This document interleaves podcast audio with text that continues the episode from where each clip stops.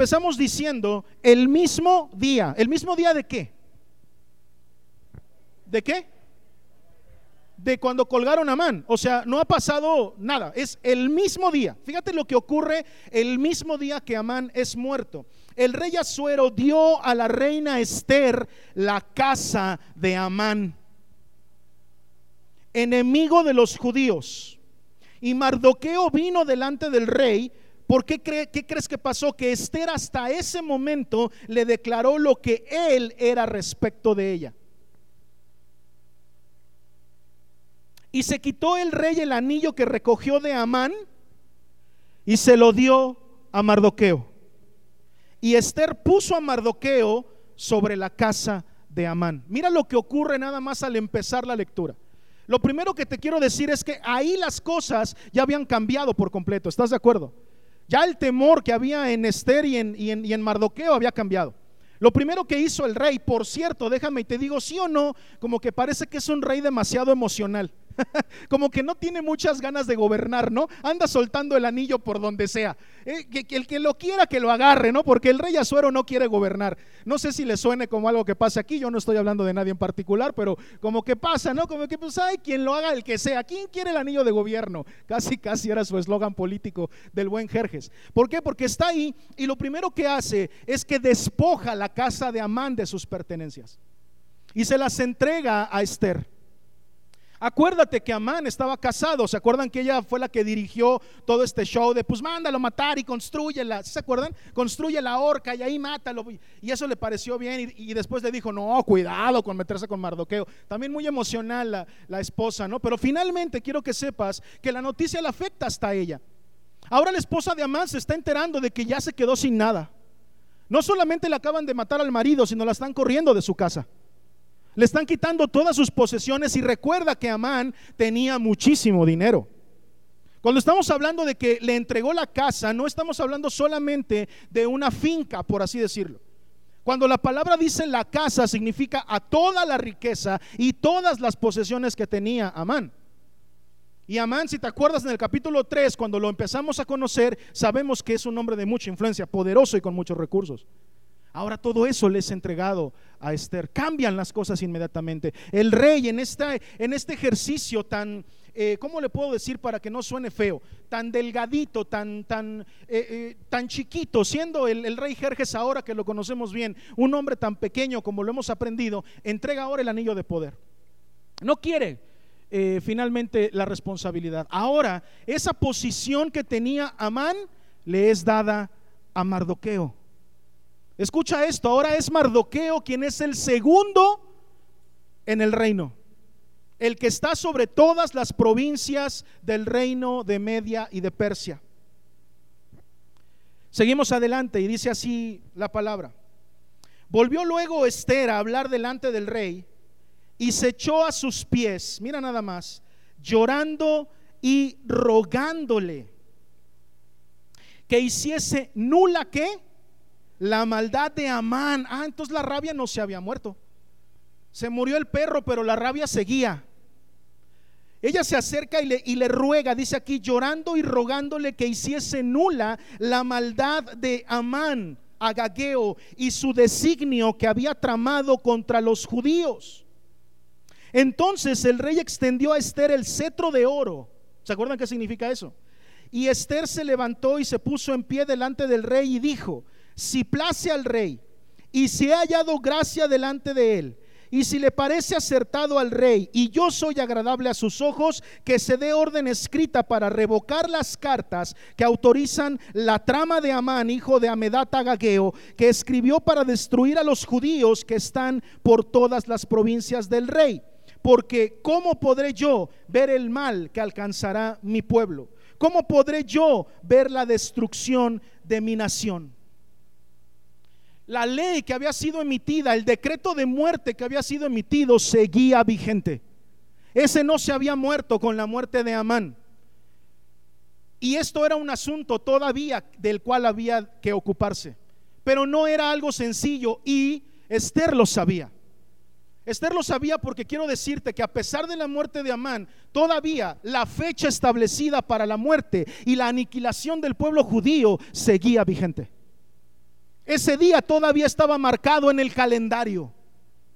Eso no había sido borrado y curiosamente, y ahorita vamos a ver, porque vamos a pedirle prestado un poquito de conocimiento al libro de Daniel, por qué eso era tan difícil. Una vez que un decreto del rey de Persia salía con el anillo, nadie, ni siquiera el mismo rey lo podía echar abajo.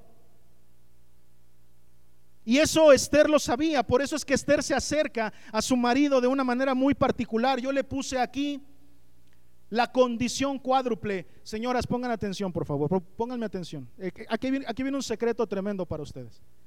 Si se acercan a sus maridos como Esther se acercó al rey, no hay manera de que el marido diga que no. Acuérdense, condición cuádruple. Mira lo que le dice. Versículo 5 le dice, número uno, si place al rey, fíjate nada más cómo se le acercó. Esther era, era coco, ¿eh? de verdad. Conocía bien las debilidades de su marido, ¿no? Si place al rey, se ha hallado gracia delante de él. ¿Sí o no? ¿Voy bien? Si le parece acertado al rey. Es la tercera. Y yo soy agradable a sus ojos. Bueno, esas cuatro señoras apúntenlas. No hay tarjeta de crédito que se resista a la, a la condición cuádruple. No hay tarjeta de Liverpool ni de Sears que se resista cuando hay una condición cuádruple. Oye, mi amor, si te parece bien, si estás de acuerdo, ¿no? Esther se acerca a su marido de una manera inteligente, de una manera eh, eh, que, vaya, sus palabras nos dan a entender la urgencia y la seriedad de lo que iba a pedir. ¿Están de acuerdo con eso? Y pone estas preguntas tremendas en su corazón delante del rey. Entiéndeme, esposo. Entiéndeme, querido, ¿cómo podré yo ver el mal que alcanzará mi pueblo? ¿Cómo puedo ver yo la matanza de mi propio pueblo? ¿Cómo podré yo ver la destrucción? Eso estaba ya, como lo dije, hecho. El rey no podía echarlo para atrás. Ah, pero yo quiero decirte una cosa y quiero que hablas, abras tus oídos espirituales para esto. La Biblia es un libro que sobre todas las cosas nos enseña que Dios puede hacer lo que es irreversible, reversible. Las cosas imposibles, posibles. Y las cosas que son difíciles, muy fáciles. Porque Dios es, ah, aplaude a tu Dios porque es un Dios poderoso. Si algo nos enseña la Biblia es que de alguna manera Dios hace un milagro. Las condiciones estaban tremendas. Esto no era cualquier cosa. La misma ley, mira, le voy a pedir prestado un poquito de conocimiento a Daniel. No lo, no lo, van a tener en pantallas porque no se lo pasé a los chicos, una disculpa. Pero quiero eh, tomar un poquito de Daniel eh, prestado. Y este, este, tú lo puedes anotar, Daniel 6, por favor. Y apunta el versículo de el 8 y el 15. En el, en el, versículo 8 y 15 de Daniel 6, apúntalo, no lo busques, nada más ponlo ahí, ponle un asterisco. Ahí viene la seriedad del asunto de cuando salía una ley en este reino de Medo Persa. Ahí lo vas a poder ver, chécalo. Estúdialo cuando vayas a casa y ahí te vas a dar cuenta de la seriedad que hay cuando el rey dice un edicto que es sellado con su anillo. Nada lo puede echar para atrás. De hecho, Daniel se dio cuenta de que ese edicto era tan poderoso, estamos hablando de otra historia, la de Daniel, que lo único que pudo hacer fue ponerse a orar. Reconociendo que lo único que podía echar atrás un edicto del rey de Persa era la oración al rey Jehová Todopoderoso. Él mismo lo reconoce. Así que eh, en, ese sentido, eh, grábatelo, ahí está, tú lo, tú, tú lo puedes checar, estudialo. Tomamos un poquito de esa sabiduría prestada. La Biblia nos enseña que lo imposible para Dios sí se puede hacer. Que cuando nosotros vemos las cosas como que muy tremendo, como que no, pastor, es que tú no sabes.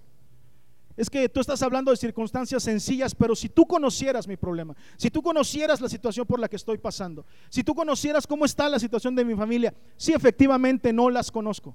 Al que sí conozco es al Dios al que adoro. Y yo sé que para Él no hay imposibles. Que las cosas que le pidamos con fe, Él las hará. Son promesas que están en la palabra y yo las creo. Las creo firmemente. He vivido siempre creyendo que Dios es poderoso y he visto su mano de poder manifestarse sobre mi vida incontables veces. Y si tú has sido bendecido con algún milagro de parte de Dios, yo quisiera que levantaras tu mano y dijeras a mí, Dios me ha bendecido de manera sobrenatural. Dale un aplauso al Señor bien fuerte. Él merece toda la gloria.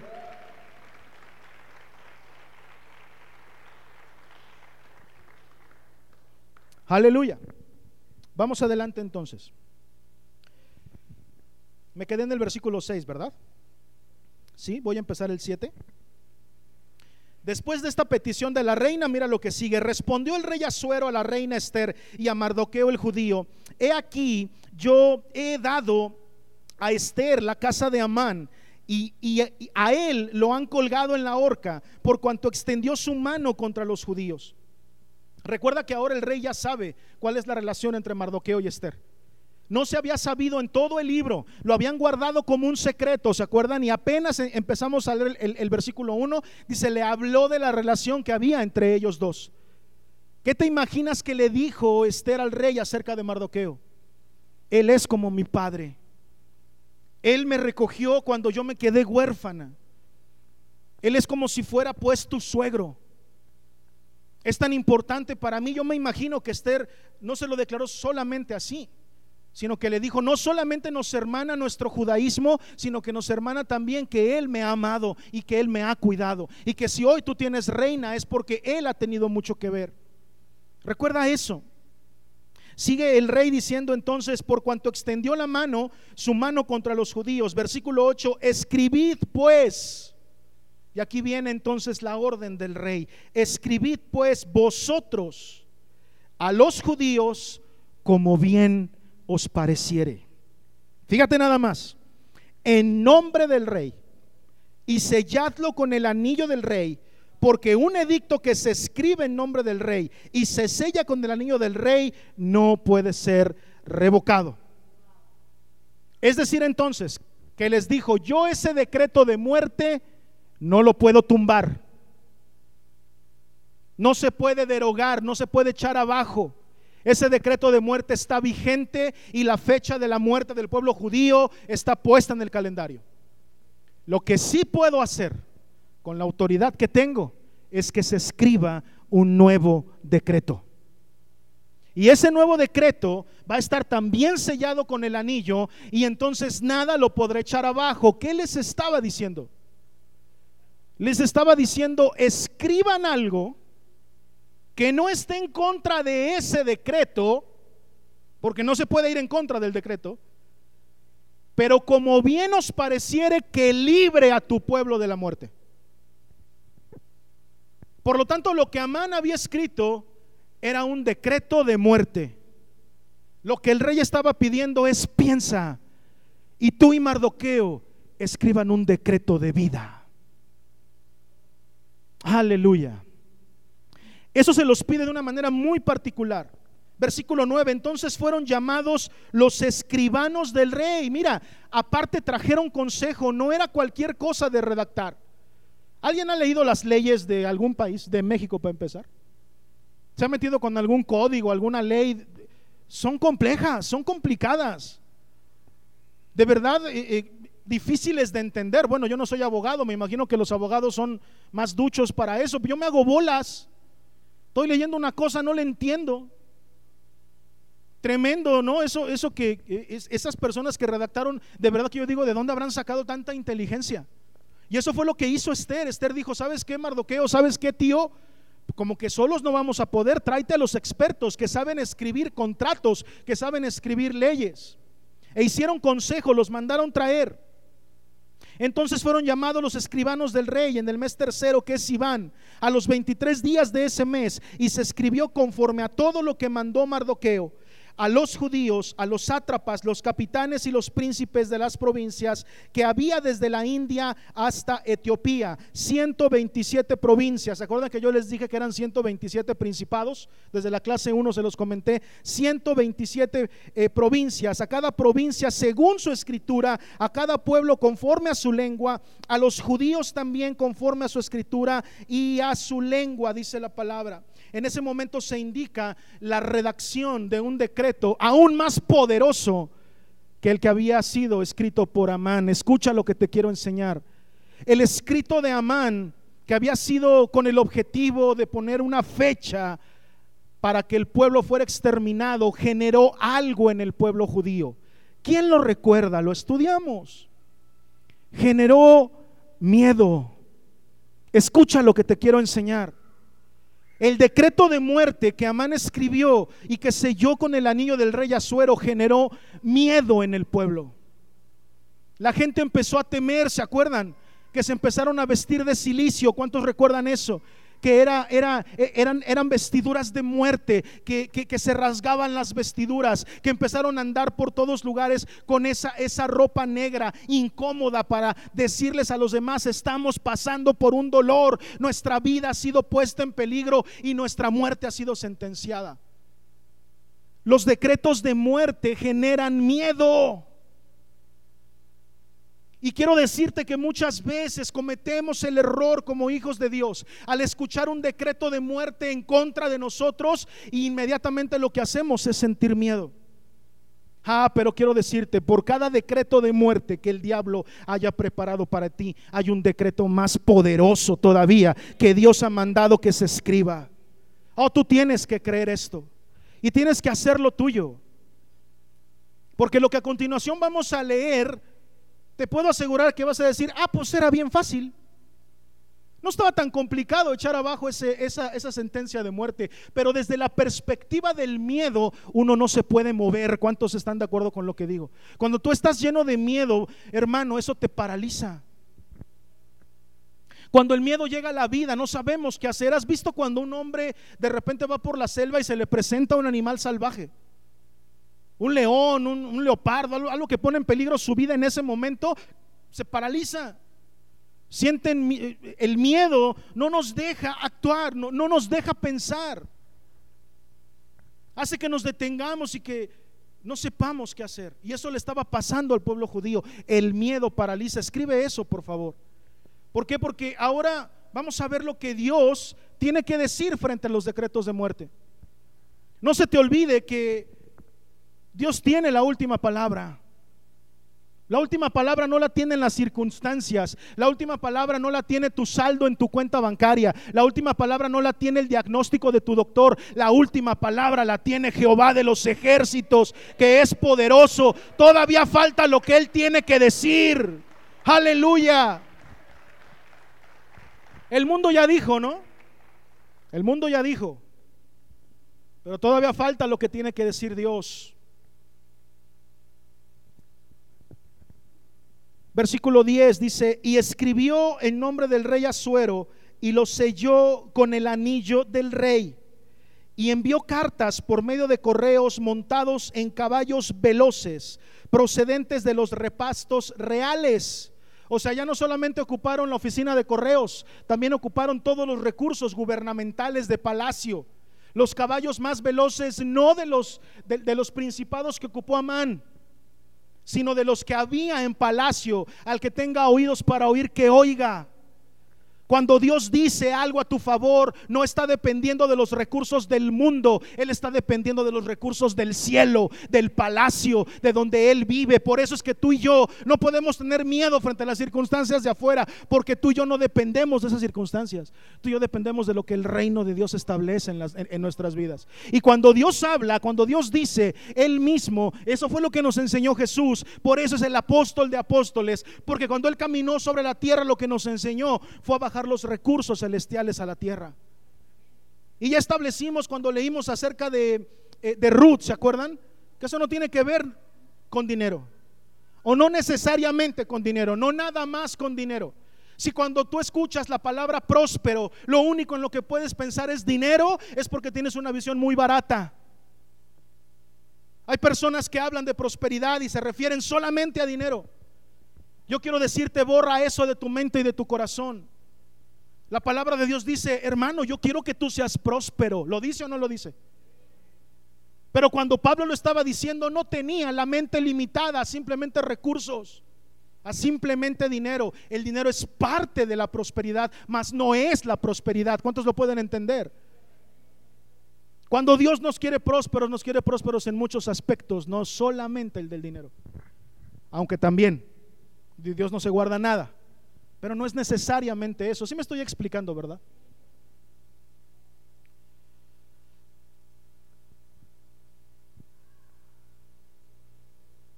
Ah, ¿Qué versículo voy? ¿11? Bueno, acabamos de leer que los caballos veloces procedentes, o sea, venían de los repastos reales, recursos reales. Versículo 11, que el rey, y aquí está lo que dice el decreto, daba facultad a los judíos que estaban en todas las ciudades para que se reuniesen unidad. Ey, el miedo dispersa. El miedo hace que... ¿Has visto las cucarachas cuando tienen miedo? Levantas una caja que no has levantado en tu casa como en seis meses. Se dispersan, ¿sí o no? Si hicieran unidad, brincamos nosotros. Yo brinco si hacen unidad las cucarachas, qué miedo. Pero se dispersan y ahí perdieron, porque ya empezamos a zapatear, ¿no?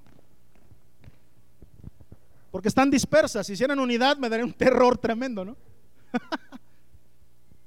Lo primero que hace el rey es que les dice, a ver, les doy la facultad y les doy el permiso, dice aquí, de que se reúnan y una vez reunidos estuviesen a la defensa de su vida.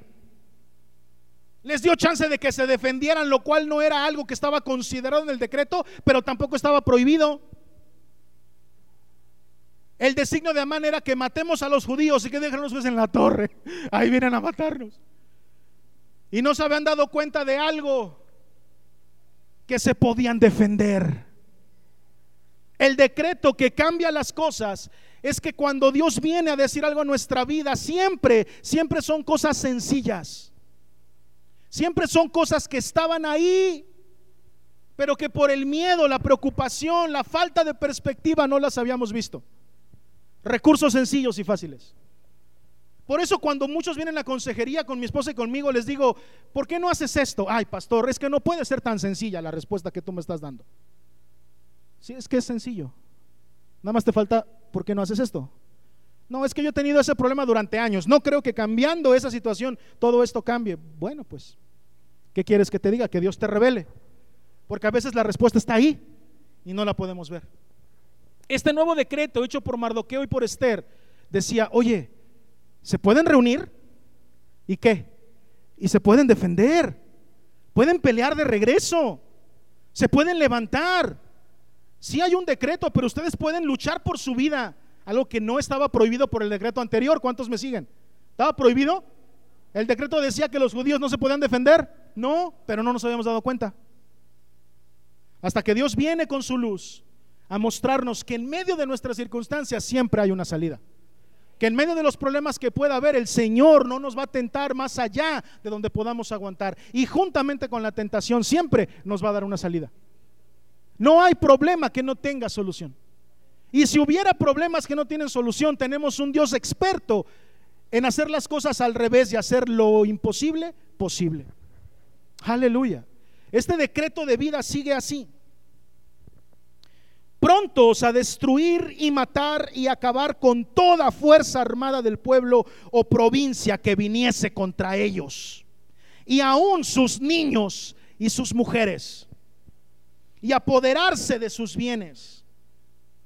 Fíjate nada más, versículo 12, en un mismo día, en todas las provincias del rey Asuero, en el día 13 del mes duodécimo, que es el mes de Adar, la copia del edicto que había de darse por decreto en cada provincia, para que fuese conocido por todos los pueblos, decía que los judíos estuviesen preparados para aquel día, para vengarse de sus enemigos. Los correos, pues, montados en caballos veloces, salieron a toda prisa por la orden del rey y el edicto fue dado en Susa, capital del reino. Aleluya.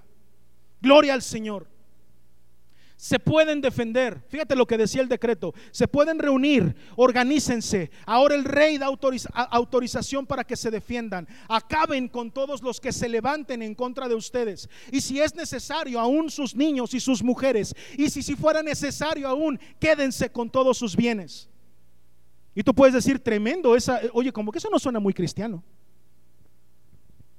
Como que eso me, suena más a venganza que a, que a salvación. Eso no es lo que un cristiano escribiría, pues lo está escribiendo Mardoqueo y Esther. Ahora, a pesar de que la redacción sea un poco agresiva, quiero decirte, ¿ya lo están haciendo los judíos? ¿Ya lo están haciendo? ¿Están matando niños y mujeres? ¿Se están quedando con lo que no es de ellos? No. Una cosa es lo que el decreto dice y autoriza y da permiso. Y otra cosa es lo que el pueblo hizo. No hay registro en todo el libro de Esther en donde algún judío haya matado a una mujer o a un niño. Y tres veces el mismo capítulo dice, no tomaron los bienes de nadie. No se quedaron con ningún bien. Porque cuando Dios te da, mira, Él muchas veces también está probando nuestro corazón. Oh, tú no sabes la cantidad de personas que yo he visto alejarse del Evangelio después de una bendición.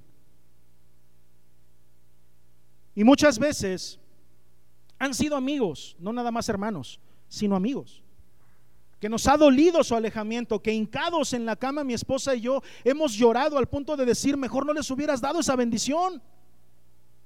¿Con qué, con qué pasión servían? Qué poderosas eran las profecías que les habías dado y todo lo dejaron después de una gran bendición. Yo no sé si mi oración sea correcta, de cualquier manera no puedo regresar el tiempo. Tampoco tengo ese poder. Alguna vez le dije al Señor, ¿por qué no me haces como Elías a, quien yo ore le caiga fuego de encima? Le caiga, le caiga fuego encima. Pues porque no tendrías ni vecinos, me dijo Dios, ¿no?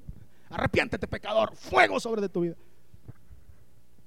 Tampoco tengo el poder para regresar el tiempo, simplemente es el corazón que me ha dicho, que le he dicho yo al Señor, oye, y si no les hubieras dado esa bendición, probablemente seguirían sirviéndote. ¿Cuántos me están siguiendo? ¿Cuántos conocen ese sentimiento? De haber visto alejado a un amigo, a algún hermano que servía con todo, que le echaba ganas y que ya sea por una situación negativa o lo más triste, por una positiva, se alejaron de Dios y dejaron de ir a la iglesia y se alejaron de su presencia.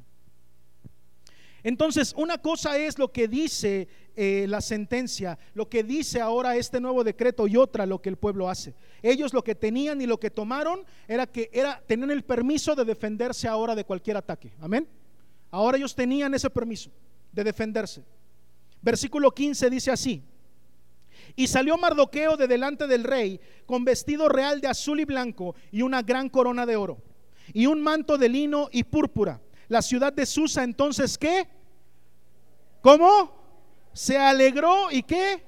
Y se regocijó. Y los judíos tuvieron luz y alegría y gozo y honra. Y en cada provincia y en cada ciudad donde llegó el mandamiento del rey, los judíos tuvieron alegría y gozo, banquete y día de placer.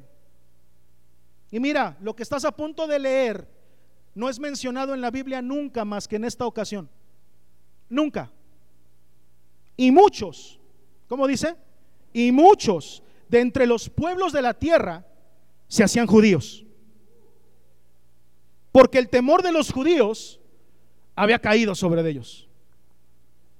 No te vas a encontrar esto en la Biblia en ningún otro lado. Bueno, te vas a encontrar conversiones de alguna persona. Bueno, la, misma Ruth, ¿se acuerdan? Siendo moabita, terminó siendo del pueblo judío. Sí te vas a encontrar esos ejemplos. Pero una conversión multitudinaria, como la que está descrita ahí, de que por alguna razón una multitud de personas se volvieron a Dios y se hicieron judíos, nunca la vas a volver a encontrar más que en este libro. Quiero decirte, si un decreto de muerte trae miedo y con el miedo viene la incapacidad de hacer cosas, un decreto de vida trae regocijo, trae gozo, trae paz, trae alegría, trae banquete. Yo no sé si le esté predicando a alguien esta tarde, pero yo quiero decirte, recupera el gozo de tu salvación. ¿Sabes por qué estás inmóvil? ¿Sabes por qué no puedes aplaudir? Porque a lo mejor el miedo no te lo permite, pero hay un decreto de vida escrito para ti y ese decreto es que tú tienes salvación en Cristo Jesús. Y eso debe de ser suficiente razón para aplaudir, hacer ruido, gritar, chiflar. El Señor es mi gozo, Él es mi fortaleza. Oh alma, recuerda el gozo de tu salvación. ¿Cuántos pueden decir amén a eso? El gozo de la salvación hace que nos vistamos diferente. Y no me refiero solamente a vestiduras físicas, me refiero a vestiduras mentales, vestiduras emocionales. Renueva nuestro entendimiento. ¿Se acuerdan de Pablo? Renovaos pues acá. El gozo de nuestra salvación nos hace entender quiénes somos y cambiamos nuestros ropajes. ¿Qué ropajes traían ellos con el decreto de muerte? Silicio, negro, incómodo. ¿Y cómo se vistió Mardoqueo? De lino fino, de azul y blanco, los colores de Israel. Y eso simplemente es alegría. Y cuando los judíos vieron la carta y dijeron, ah, caray, a ver, di conmigo, ah, caray, ah, caray, oye, si es cierto, yo no, yo no había, no me había percatado de que yo podía defenderme. Yo no me había percatado de que no, no, no, no, no se trata de que me quede inmóvil en mis miedos, sino de que yo puedo hacer algo también. Y por eso uno de los títulos de Jehová es Jehová Rehobot. Él cuando abre, abre el, el, pozo, ¿se acuerdan que ponen en ese lugar Rehobot? Porque Dios da recursos. Dios da recursos. Por eso también eh, la Biblia dice, Él es mi proveedor, Jehová Jiré. ¿Estoy en lo correcto? Jehová Jiré. Porque Él me da recursos, Él me provee. Así que el decreto de muerte, hermano, siempre va a traer a tu vida miedo y em, estancamiento. Pero el decreto de vida trae alegría. La alegría trae gozo, el gozo trae banquete. Y el banquete trae conversión. O alguien tiene que entender esto. La razón por la cual la gente se va a convertir es porque puedan ver en la casa del Señor un gozo imprescindible, un gozo que no se acaba, un gozo que nadie más tiene. Esa es la razón por lo que, por lo que ellos se van a convertir, porque van a ver la alegría de la casa de Dios. Aleluya.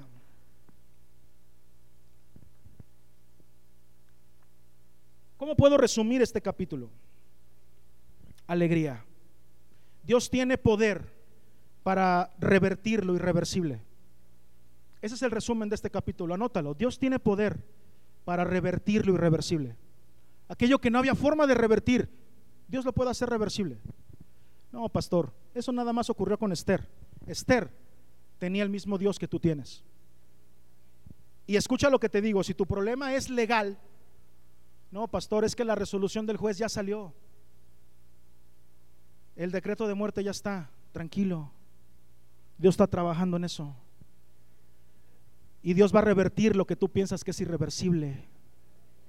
No, pastor, es que el diagnóstico, mira, velo. Ya está mi sentencia de muerte. Quiero decirte, tranquilo, el único que puede decirte que se acabó la esperanza es el Dios de la esperanza. El que tiene la última palabra es Dios. Entonces, ¿qué hago con esto? Pues mira, no lo puedes echar atrás porque ya está dicho. Pero Dios tiene un decreto más poderoso esperando para ti, esperando por ti. Un decreto más poderoso viene en camino para ti. Ese decreto más poderoso, si bien no puede tumbar el que está aquí, pero sí te va a dar una salida para lo que tú creías que era algo que no podía tener solución. Así que prepárate, alguien tome esta palabra, alguien, alguien levante la mano y lleves esta promesa. Dios trae cosas nuevas y frescas para ti. Los decretos de vida vienen en camino, escucha lo que te quiero decir. Cree esto en tu corazón. No importa el, el hombre fuerte de muerte que se haya levantado enfrente de ti. Nosotros adoramos al Dios de la vida y sus decretos son más poderosos. No estamos haciendo pactos, no estamos diciendo, no, Estamos esperando que Él decrete lo que tenga que pasar. Y como pueblo vamos a saber decir, Dios es soberano. Nada escapa a su mano, nada escapa a su control. No se duerme el que te cuida. No toma vacaciones el que, el que, el que ha decidido salvar tu vida. Él siempre cuida de ti, aunque nosotros no lo estemos viendo. Dale un aplauso fuerte al Señor por eso. Un poquito más fuerte, yo sé que puedes hacerlo mejor.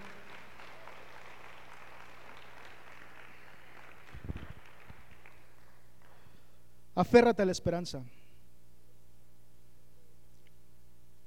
Seguimos con el capítulo 9, ¿les parece bien? ¿Les gusta la idea o no? ¿Sí? Gloria al Señor.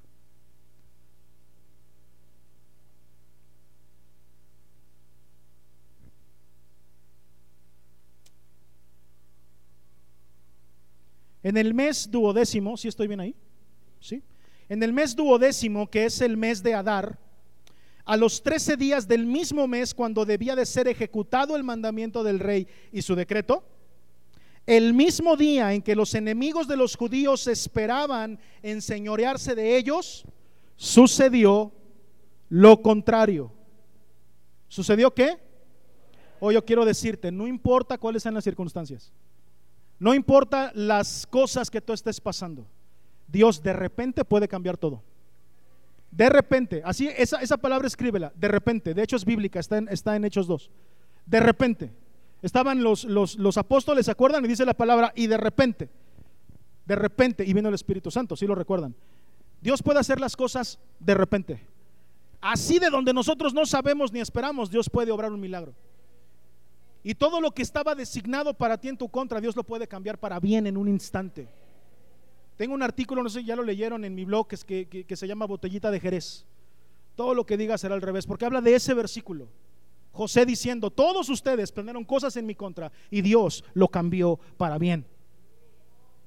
Botellita de Jerez, le digo al diablo, todo lo que tú digas, diablo, será al revés. Y todo lo que tú planeaste en mi contra, te lo vas a comer tú solito porque yo tengo un Dios poderoso.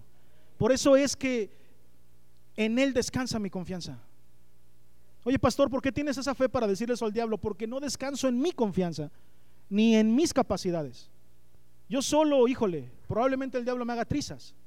Gracias a Dios, no estoy solo. Y aquel que viene conmigo pelea mis batallas, me defiende. ¿Sí o no?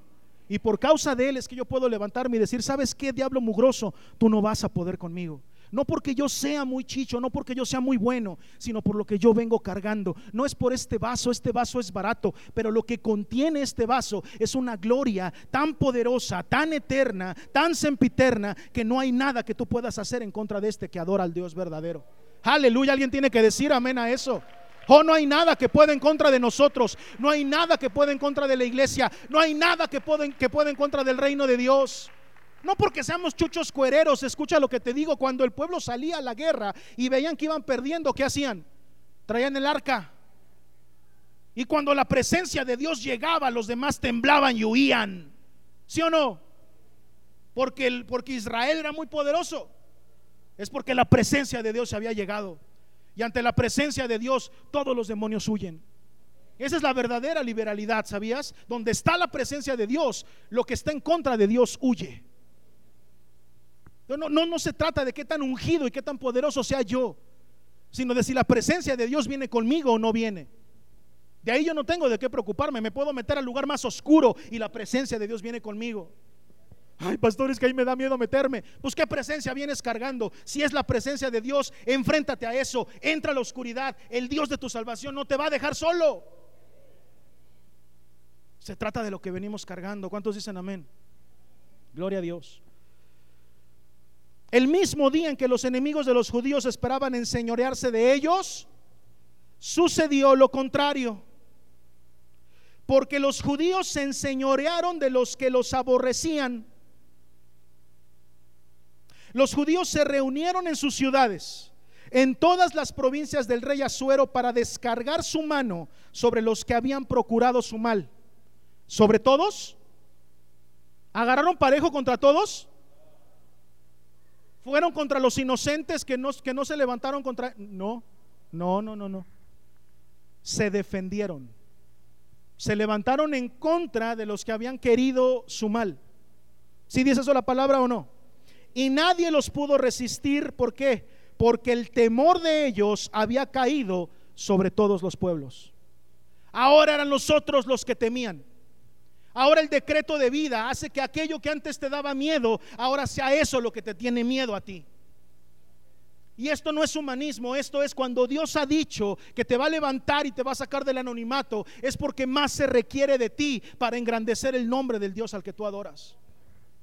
No es para engrandecer el nombre de Marco, no es para engrandecer el nombre de un ministerio, es para engrandecer el nombre de Dios. Aleluya. Este debería ser un libro que deberían de recomendar en todos los, los, eh, los consultorios psicológicos, de psicólogos. No hay una palabra más poderosa que me pueda sacar de mi depresión que entender que las cosas no dependen de mí. Gloria a Dios. Aleluya. Qué descanso para mis huesos, qué descanso para mi alma saber que Dios está en control. Que Dios no me abandona, que Dios no me deja. Que nunca he salido de su mano, dice la palabra, soy una oveja de, de su rebaño. ¿Cuántos dicen amén? Y nadie me arrebata de la mano de Dios. Nunca he dejado de estar bajo su cuidado. ¿Cuántos dicen amén? Ay, qué tranquilidad para mis huesos. Ah, puedo descansar y decir, Señor, aunque todo vaya mal, aunque las circunstancias estén difíciles, yo sé que tú estás conmigo, yo sé que tú estás sobrando, yo sé que tú me cuidas. Aleluya. Todo fue revertido. En ese momento podemos ver cómo Dios verdaderamente tiene el poder para revertir todas las cosas. Versículo 3. Y todos los príncipes de las provincias, los sátrapas, capitanes, oficiales del rey, apoyaban a quienes? Ahora resulta, ¿no? Ahora sí que todos los servidores públicos pues no dejan de ser políticos, ¿verdad? Mientras el otro decreto generaba temor, no vamos en contra de los judíos, todos los servidores públicos. Pero cuando el decreto de vida salió, eso cambió todo. Y déjame y te digo una cosa, observa las lealtades de los que te rodean. Observa las lealtades de quien te rodea. Porque muchos pueden cambiar sus lealtades para contigo simplemente porque te está yendo bien. U otros a lo mejor podrían empezar a tratarte mal y hacer leña del árbol caído. Ay, eso dolió. Porque yo sé que muchas veces tú has sido herido por hermanos que cuando caíste, en lugar de levantarte, hicieron leña de ti. Y sé que muchos hemos pasado por ese tipo de dolor, en donde esperábamos un comportamiento diferente de algún hermano. Pero quiero dejar la pelota siempre de este lado. Escucha lo que te quiero enseñar. Si algo nos ha enseñado este libro, desde que ya tenemos un mes, ¿no? Estudiándolo. Si algo nos ha enseñado este libro, es que aún las cosas más inhóspitas que nos pueden pasar nunca salen del control de Dios. ¿Sí o no? Bueno, ahí te va entonces, porque esta a lo mejor no te gusta tanto. Si un hermano te lastimó, si un hermano no tuvo el comportamiento que tú esperabas, lo más probable es porque Dios esté tratando contigo más que con el otro hermano. Enseñándote que que uno no tiene que esperar nunca nada de nadie y todo de Dios. Que no podemos poner nuestra confianza en un ser humano, sino ponerla en Dios. Esos dolorcitos que de repente vienen de parte de la congregación, no los estoy justificando, entiéndeme, tenemos que cambiar, tenemos que ser misericordiosos, tenemos que amar a los demás, ¿sí o no? ¿Sí o no? ¿Sí no? Pero cuando algo pasa, no deja de estar en las manos de Dios. Porque algo tenemos que aprender, porque algo tenemos que cambiar, porque Dios quiere tratar siempre con nosotros. Por eso comencé esta plática diciendo, no se trata de que tú andes corrigiendo a los demás, se trata de qué cosas quiere corregir el Señor con cada uno de nosotros. ¿Sí o no? No hay nada más intimidante, creo yo, que estar del lado contrario de donde está Dios. Al menos a mí es lo que más miedo me da. No me dan miedo las pruebas, no me da miedo que el diablo quiera hacerlo contra mía. A mí lo que más me intimida es cuando de repente me descubro que estoy en algún lugar que está alejado de Dios. Un lugar espiritual o físico, lo que sea.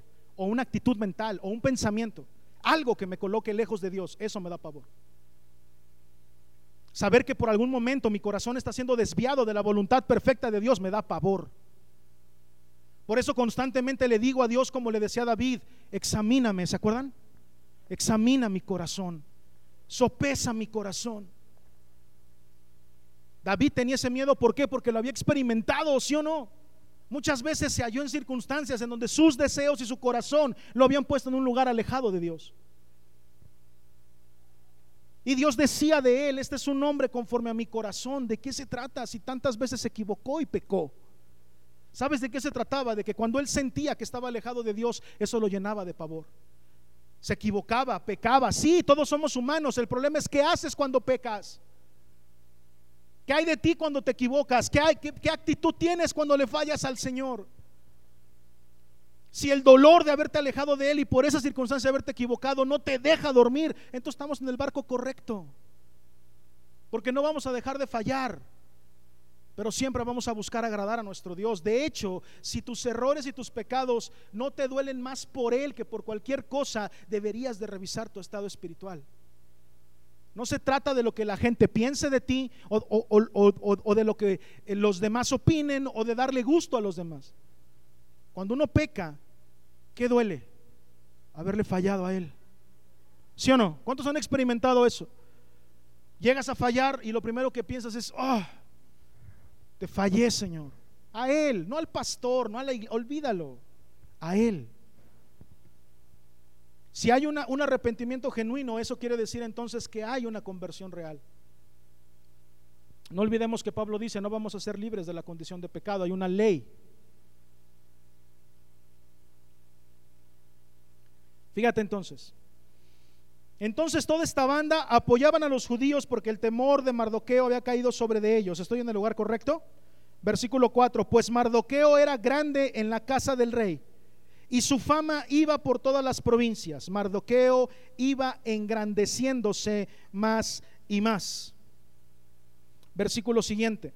Y asolaron los judíos a todos sus enemigos, a filo de espada y con mortandad. ¿Y qué dice ahí? y con destrucción. Este es un pequeño resumen de lo que pasó, mira. E hicieron con sus enemigos como quisieron. En Susa, capital del reino, mataron y destruyeron los judíos. ¿A cuántos? A 500 hombres. Mataron entonces, y ahí te va una buena lista. Parsandata, Dalfón, Áspata, Pórata, Adalía, Aridata, Parmasta, Arisaí, Aridaí, Baisata. ¿Y esos por qué aparecen ahí? Porque son 10 hijos de Amán, hijo de Amedata, enemigo de los judíos, pero no tocaron sus bienes. El mismo día se le dio cuenta al rey acerca del número de los muertos en Susa, que era la capital, la residencia real. Y dijo el rey a la reina Esther, en Susa, capital del reino, los judíos han matado a 500 hombres y a 10 hijos de Amán. ¿Qué habrán hecho en las otras provincias? Si más en la capital mataron 500 y a los 10 hijos de Amán, él está pidiendo un reporte, el rey está pidiendo un reporte. ¿Qué habrán hecho en las otras provincias del rey? Y después de eso, voltea con Esther y le dice, ¿Cuál pues es tu petición y te será concedida? ¿O qué más es tu demanda y será hecha? Versículo 13, y respondió Esther, si place al rey, concédase también mañana a los judíos en Susa. No solamente este día, no solamente estas 24 horas para defendernos, danos un día más. Regálanos un día más, que el decreto se extienda por un día más, dice aquí. ¿Sí o no? Que hagan conforme a la ley de hoy y que cuelguen en la horca a los diez hijos de Amán. Uno pensaría que una con Esther. Se le subió el poder a la cabeza a la hermanita. Si leído así está medio raro, ¿no? Dice, no, ya, ya, ya me gustó esto, rey. Otro día, otras 24 horas. Y ahora los que mataron, esos 10 hijos, ahora que los cuelguen, que sus cuerpos sean colgados para que todos vean. Tremenda la reina, ¿no? Versículo 14, y mandó el rey que se hiciese así. Se dio la orden en Susa y colgaron a los diez hijos de Amán. Versículo 15, y los judíos que estaban en Susa se juntaron también el 14 del mes de Adar y mataron en Susa a 300 hombres. ¿Y qué dice ahí? Pero no tocaron sus bienes. En cuanto a los otros judíos, versículo 16, que estaban en las provincias del rey, también se juntaron y pusieron en defensa su vida, o sea, las otras 125 provincias, por así decirlo, y descansaron de sus enemigos y mataron a sus contrarios a 75 mil. Pero no tocaron sus bienes, aunque la ley se los permitía, ¿sí o no? ¿Sí o no? La ley les permitía que todos esos que mataron ahora se quedaran con sus bienes. la ley decía que sí podían hacerlo, pero no lo hicieron. Ellos solamente se defendieron. Se pide un informe y la petición de Esther es un poco controversial, pero quiero explicarte que a la ley de la a la luz de la palabra esto trae una gran enseñanza. Muerto el perro, no se acaba la rabia. Hay que terminar con la rabia. Quiero decirte, lo primero que enseñé de esta serie, aquellos que estuvieron a principios de este mes, lo primero que enseñé de esta serie es el gran error que hay en el prejuicio y en el odio. ¿Sí o no? ¿Se acuerdan que dijimos tenemos que amar a todos en todo tiempo y bajo cualquier circunstancia? ¿Cuántos lo recuerdan? Primer clase. Yo quiero decirte, el odio, el prejuicio, son herramientas tan poderosas en manos del diablo que deben de ser exterminadas. Por eso no bastó solamente con matar a Amán, sino tenían que morir sus diez hijos. Y tenía que haber evidencia de que esa maldad en contra de un pueblo, ese prejuicio en contra de un pueblo había sido liquidado. Es más, los expertos, aquellos que tengan libros de comentarios a la Biblia, pueden leer comentarios al libro de Esther, en donde se van a enterar de que hay expertos que dicen que muchos de esos muertos eran de la familia de Amán. Es decir, lo que ahí estamos viendo es que ahora se cambió el chirrión, como dicen en mi pueblo. Ahora no fue el pueblo de Dios lo que había sido exterminado, sino la rabia que alimentaba el odio y el prejuicio en contra de un pueblo. Tú y yo no podemos tener ni odio ni prejuicio en contra de nadie. La iglesia debe de aprender a matar esa rabia. Debe de aprender a matar esa raíz hasta lo más profundo. Son enemigos más poderosos que los que crees tener. El prejuicio que dije al principio de la clase hace un mes. El prejuicio te hace ciego frente a, todo lo hermoso que tiene una persona que tú tienes enfrente. Simplemente por cómo viste, cómo se comporta, cómo ama. ¿Qué más? ¿En qué cree? ¿Sí o no? ¿De qué color es su piel? En México hay racismo, es cierto. No, aquí en, todo mundo eh, eh, lo practicamos aquí en México el racismo.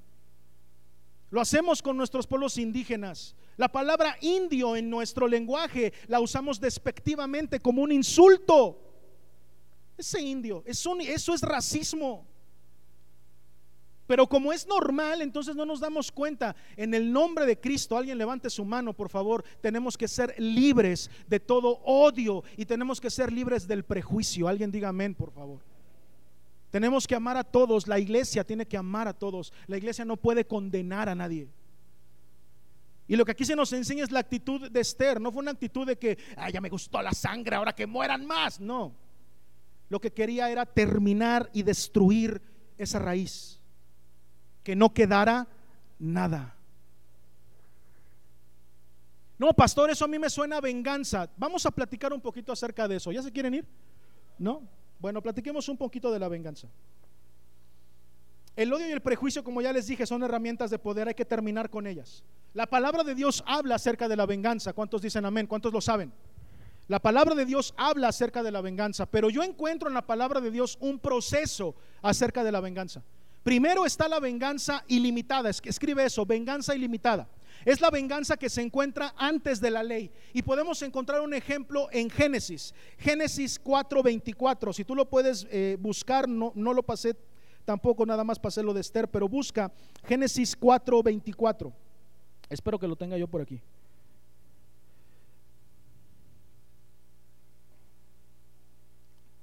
No lo tengo, pero escríbelo. Génesis 4:24. Ahí en ese, en ese versículo se habla sobre una contraposición de muerte. Primero dice y menciona a Caín y dice, si Abel ha de ser vengado siete veces, entonces Amalek que aparece ahí será vengado 70 veces siete. ¿Si es Amalek para quien lo encontró? La Mec, perdón, la Mec. Entonces la Mec será vengado 70 veces siete. ¿Dónde le suena que fue dicho 70 veces 7? ¿Alguien le suena? Pedro le dice a Jesús y le pregunta, maestro, si me ofenden, ¿cuántas veces tengo que perdonar? Y le dice, si alguien te ofende, perdona 70 veces 7. Está elevando a la décima potencia el número perfecto de Dios, quiere decir ilimitadamente. ¿Cuántos han aprendido eso? Cuando Jesús le dijo 70, veces 7, le estaba diciendo todas las que sean necesarias. Y curiosamente, aquí está mencionado ese mismo número.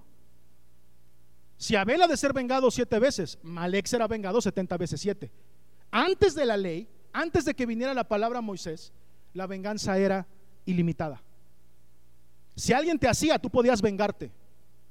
Dios lo había autorizado. No, ojo por ojo no ojo por ojo, es venganza justa. Esta es venganza ilimitada. O sea, si alguien te hace algo, tú procede como quieras. Mátalo, quítale sus pertenencias. Y muchas veces en la palabra, antes de la ley, podemos ver esta actitud aún dentro de los que creen en Dios. Tú puedes revisar, estudia el Génesis. Ahora, una vez que viene la ley, tú lo puedes ver en Deuteronomio 19, 19, viene la venganza limitada, que es de la que habla Celia. La venganza limitada lo puedes ver en Deuteronomio 19, 19, búscalo. Ahí se establece, así como te hizo tu hermano, haz con él. ¿Cuántos me siguen? Así como hizo tu hermano, así haz tú con él. Eso se llama venganza justa o venganza limitada. Venganza justa a los ojos de quién? De los hombres, no de Dios. La justicia de Dios es muy diferente. Pero un hombre así piensa, ¿sí o no? No, no, yo no quiero que me, que me, que me des más dinero del que me debes. Págame lo que me debes. ¿No? No, no, no. Si, si te dieron, devuelve, tú da, porque todo tiene que ser justo. Alguien, alguien este, siguió en, en, en las redes la serie de las leyes del fluir cuando hablé de la manguerita. Lo mismo que entra tiene que salir, tiene que haber equilibrio, esa es la justicia del hombre, todo tiene que estar igualito, 50 y 50 debe ya haber para aquellos que, eh, que estudiaron contabilidad o son contadores.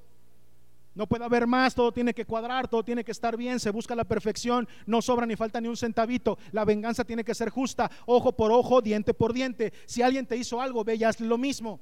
Si te robaron un caballo, róbale el caballo.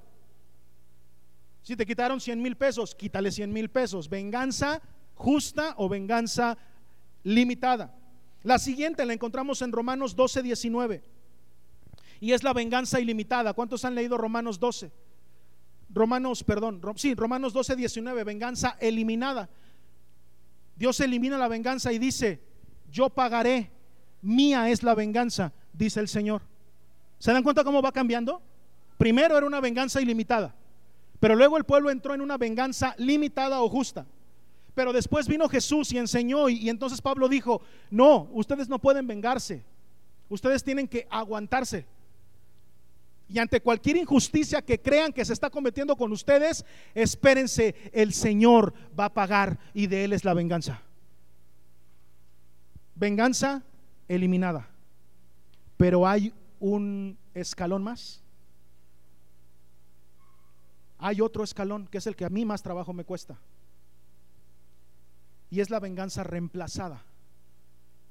La venganza reemplazada es cuando Jesús enseña en Mateo 5, tú lo puedes leer, Mateo 5, 43. No paguen mal con mal. Amar a tu amigo, ¿qué virtud hay en eso? Lo que yo quiero es que tú ames a tus enemigos. No solamente no quiero que no hagas nada, sino lo que quiero es que incluso vayas y des más todavía.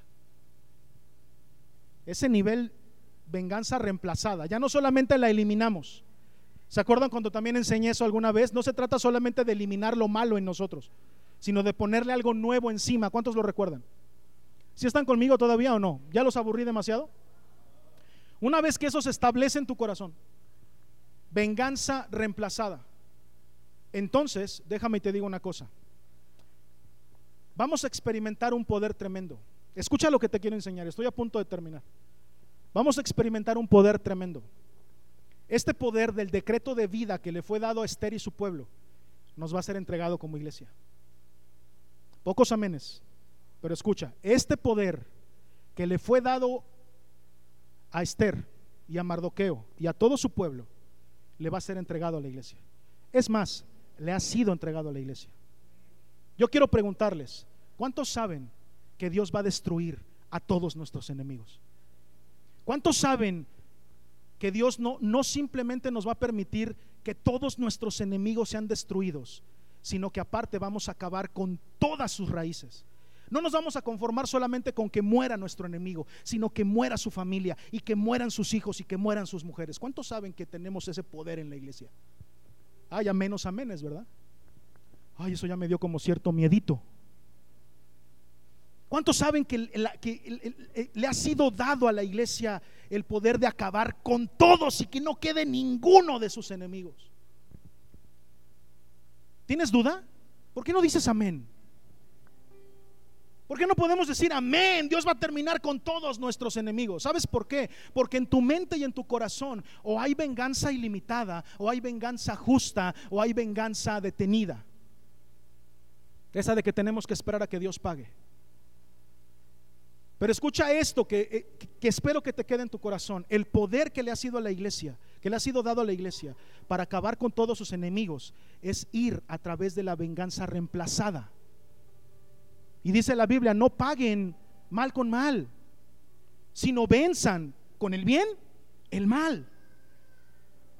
El poder que radica en la iglesia es que vayas con tu enemigo y lo destruyas haciéndolo tu amigo. La forma en la que la iglesia destruye a sus enemigos es haciéndolos amigos. Y si tú haces amigo a un enemigo, destruiste al enemigo. Esa es la forma que tenemos que hacer nosotros.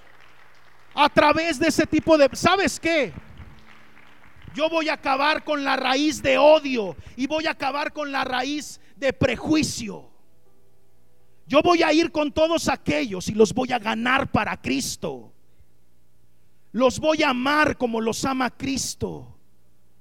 Les voy a dar de mi corazón como lo hace Cristo, porque la forma correcta de enfrentar a los enemigos para la iglesia y destruirlos es amándolos. Ah, yo no sé si tú lo estés entendiendo, pero nosotros no tenemos esa esto esto que leemos aquí ocurrió acá para Esther. Pero es una figura de lo que tú y yo tenemos que hacer como iglesia. Y por supuesto que vamos a colgar para que el diablo vea a todos nuestros enemigos. ¿Sabes cuál es la forma de colgar a nuestros enemigos? ¿Sabes de qué forma se los vamos a exhibir al diablo? Aquí en estas sillas que hoy están vacías. Ahí. Por eso tú y yo cuando llegamos a la iglesia somos un, un colgado.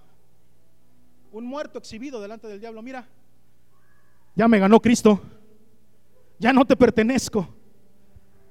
Era enemigo de la iglesia, hoy soy amigo de la iglesia. Antes criticaba a los cristianos, ahora me gozo danzando en los cultos. Me caían regordos los cristianos, a lo mejor me siguen cayendo, pero ya voy a la iglesia los domingos. La forma en que la iglesia tiene que terminar con sus enemigos es amándolos y transformándolos en amigos. ¿Se entendió ese concepto? Tengo un enemigo, voy y lo hago amigo. ¿Qué pasó con el enemigo? ¿Se destruyó?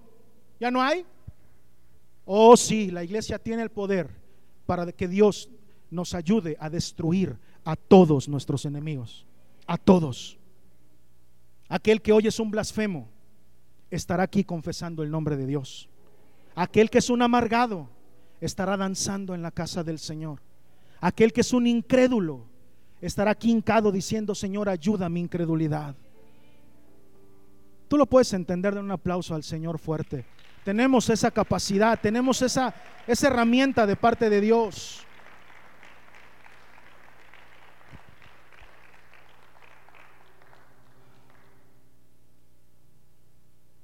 Versículo 17 dice, esto fue en el día 13 del mes de Adar y reposaron en el día 14 del mismo. Y lo hicieron día de banquete y de alegría. Ya quedó estipulado para siempre.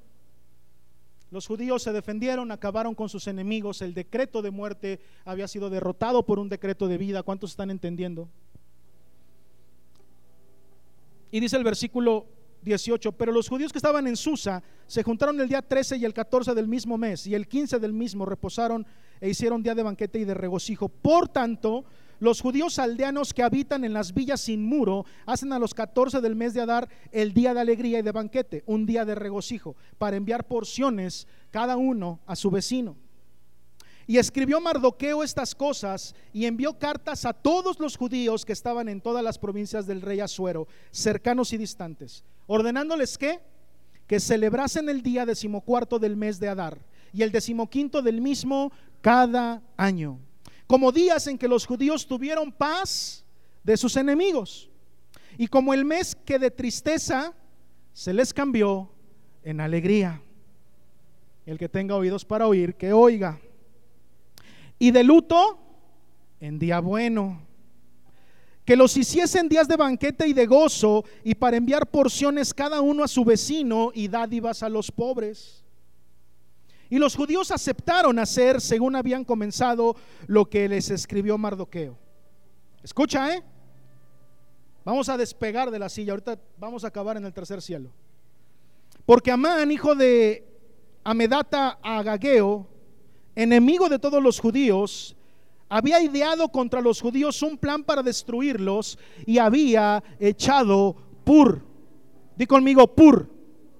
Ahora dilo más fuerte, pur Espero que te acuerdes que ya lo habíamos leído.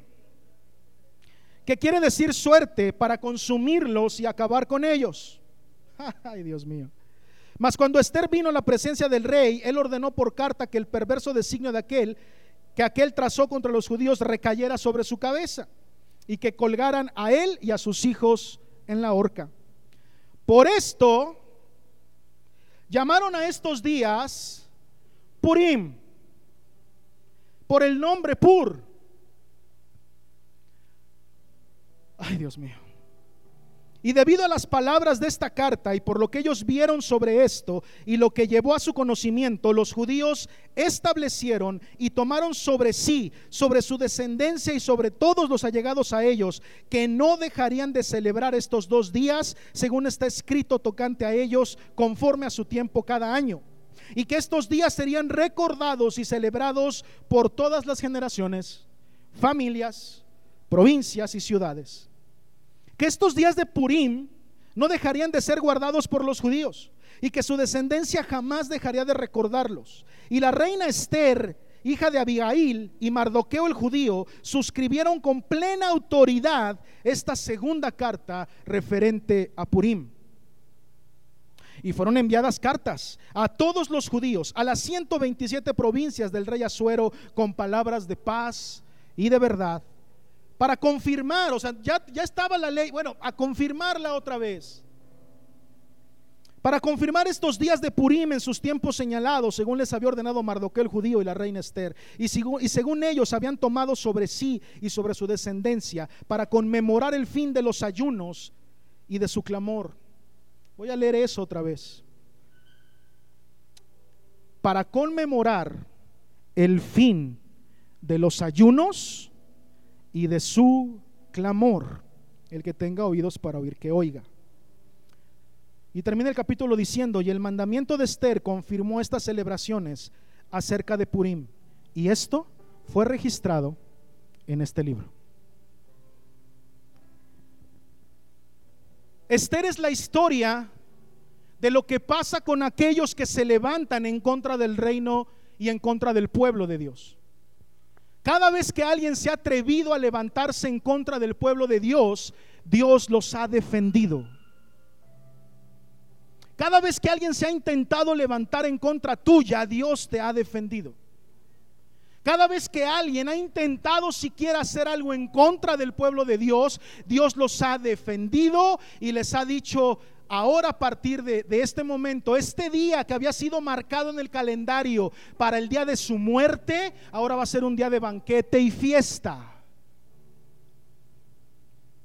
Cuando los persiguió el faraón, en la derrota del faraón nació la Pascua. ¿Sí o no? Que los judíos celebran. ¿Sí o no? ¿Estoy hablando tonterías? Cuando los, cuando los persiguió Antíoco Epífanes, en la derrota de Antíoco celebran Hanukkah cada diciembre. Los judíos. Y prenden el candelabro de siete velas. Cuando los persiguió Hitler y Hitler fue derrotado, en 1948 los reconocieron como nación y hoy celebran el día de su independencia. O sea, eso se sigue cumpliendo. Cada vez que el enemigo quiere levantarse en contra del pueblo de Dios, el pueblo de Dios da victoria y esa victoria se convierte en, una fiesta. El que tenga oídos para oír, que oiga. Había un decreto de muerte para ti, para mí, que decía, no hay justo ni aún uno, por cuanto todos pecaron, están destituidos de la gloria de Dios. Y Jesús vino y dijo, eso ya está hecho. No lo puedes cambiar. Con obras no te vas a ganar el cielo. Hagas lo que hagas, no puedes cambiar ese designio. Estás destituido de la gloria de Dios. Pero yo traigo un, un designio más poderoso. Traigo un decreto más poderoso. Y con ese decreto vamos a derrotar al enemigo que en primer lugar habló de ese decreto de muerte para ti. El que tenga oídos para oír, que oiga. Lo que está diciendo la palabra es que Jesús es nuestro decreto de vida, que nos libra de ese decreto de muerte que había sido dado para nosotros. Ha derrotado al diablo en la cruz del Calvario. Y ese día para nosotros se ha convertido en nuestra fiesta. Los judíos celebran un Purim. Por cierto, Pur es una costumbre pagana. Y ellos celebran una fiesta al Señor Purim. Eso para un poquito de que le vayan entendiendo a lo que la iglesia tiene que hacer cuando cambian fe. Es que, es que Jesús no nació el 25, no, ya sabemos que no nació el 25. Pero la iglesia tiene que hacer una labor como la de Jesús. Redimir fechas, redimir días, redimir costumbres. ¿Qué hicieron ellos? El pur que fue utilizado en contra de ellos, lo transformaron en Purim. Una fiesta en donde ellos celebran que Dios los salvó. Y ahora el significado de Purim ha cambiado. Antes Purim significaba suertes. Ahora Purim significa Dios libra. Aleluya, Dios, Dios nos libra de nuestros enemigos, de la muerte. ¿Alguien lo puede entender? Ellos celebran dos días al año.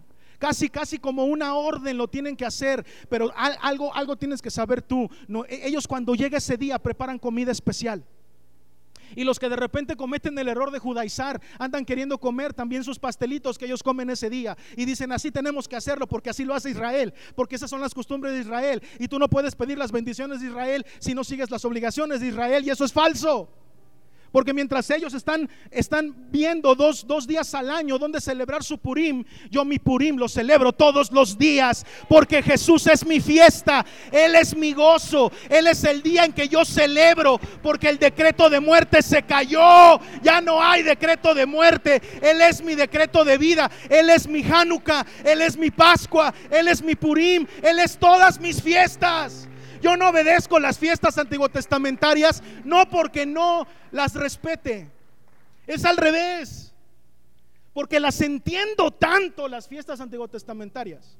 Las entiendo tanto que me doy cuenta como cada una de ellas me envió lucecitas, como, como, como un reflector, ¿ves? Cuando, cuando sale un, un, artista al escenario, ¿has visto?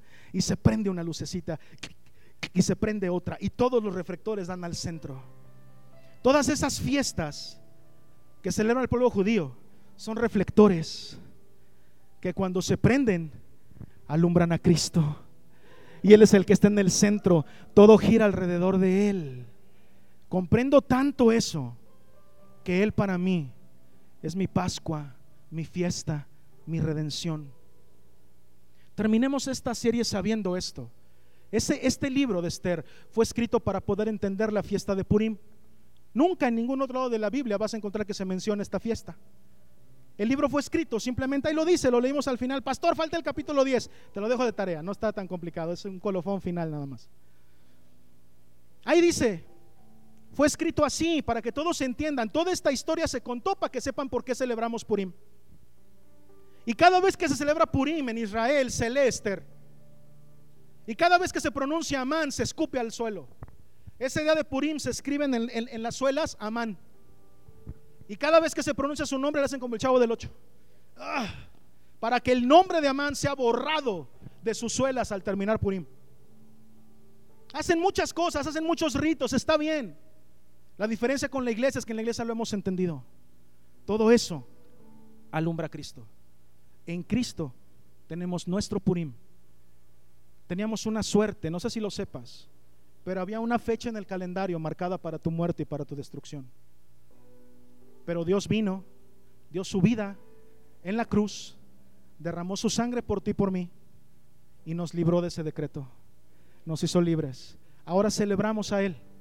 Ahora le decimos, Señor, tú eres mi, fiesta. Yo, yo, me gozo en saber que soy salvo.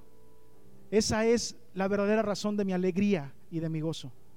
Que mi nombre está escrito en el libro de la vida y que yo puedo dar gracias de que tú me salvaste y me libraste del decreto de muerte. ¿Alguien puede dar un aplauso al Señor esta noche?